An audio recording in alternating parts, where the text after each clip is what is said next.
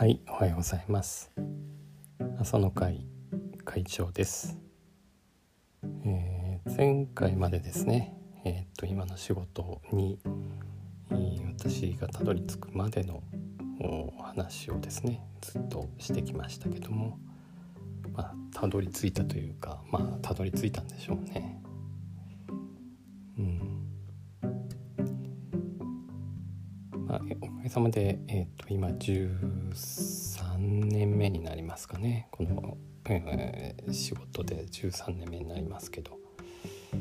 ありがたいことにたくさんの人に支えられて、まあ、ここまであの続けさせていただいてるという感じがします。はい。まあ、前回もちょっとお話しましたけどね個人事業的なじというかその固定のお給料があるわけでもないので本当に自由に、うんまあ、仕事ができる反面、まあ、自己責任というかですねあの自分でしっかり管理して仕事しなきゃいけないということなんですけども、まあ、朝の会、えっと、この仕事になってすぐぐらいにですね始めたのは、まあ、その自己管理ということで、あ、週に1回ぐらいね人に会って、えー、まあ人に会ってこう、うん、話をするっていう時間をこう、まあ、強制的に作るというか、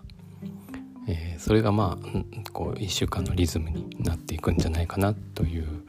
思いもあって、え、朝活という形で始めたのが一番最初ですね。はい。えー、働き方の話とかですね。あの仕事の選び方とか、えーと、そんな話からスタートしたんですけども、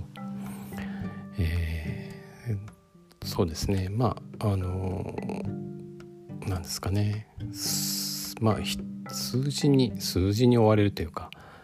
昔よくあったようなその営業会議で数字をみたいなことはないんですけどもまあ自分自身に直接その跳ね返ってくるものとしてのこうしなければいけない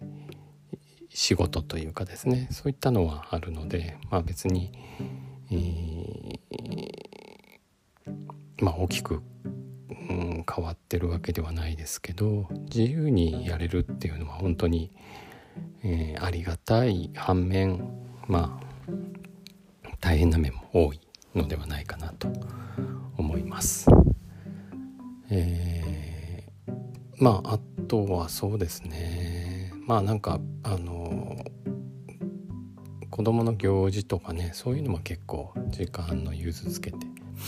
行ったりすることができるっていうのはすごくいいかなと思いますしいそのなんですかね。まあ今親とかですね、えー、まあ、それなりの年齢になってますんであの親とかの近くにいるっていうのはあの、まあ、いつでも行ける状況っていうのはまあいいのかなと。あの会社員で勤めてっていう形よりはあのいろいろ融通が利く部分もあるのかなという気はしてます。あとはその、まあ、自分で事業をしてるってことはまあなんですかねあのお客様とのねえー、付け方っていうのも、まあ、自分で基本的には決められるっていうのがいいかなと思います。本当にどうしても合わない人とかはですねあの多分うん長くこうねお客様としての関係が続くことはないと思うので、まあ、そういう意味ではあのまあ、仕事をこうまあ自分が思うところを中心としてできるっていうのは、まあ、ストレスが少ない働き方かもしれません。あとはそうですね私はそんなにこう夜飲み行ったりとか得意な方ではないので遅くまで働くとかですね、えー、なのでその飲み行ったりとかうんそうですね夜中にこうね出かけたりとかもそうだしあとは何ですかねあの、まあ、ゴルフもしないのでゴルフに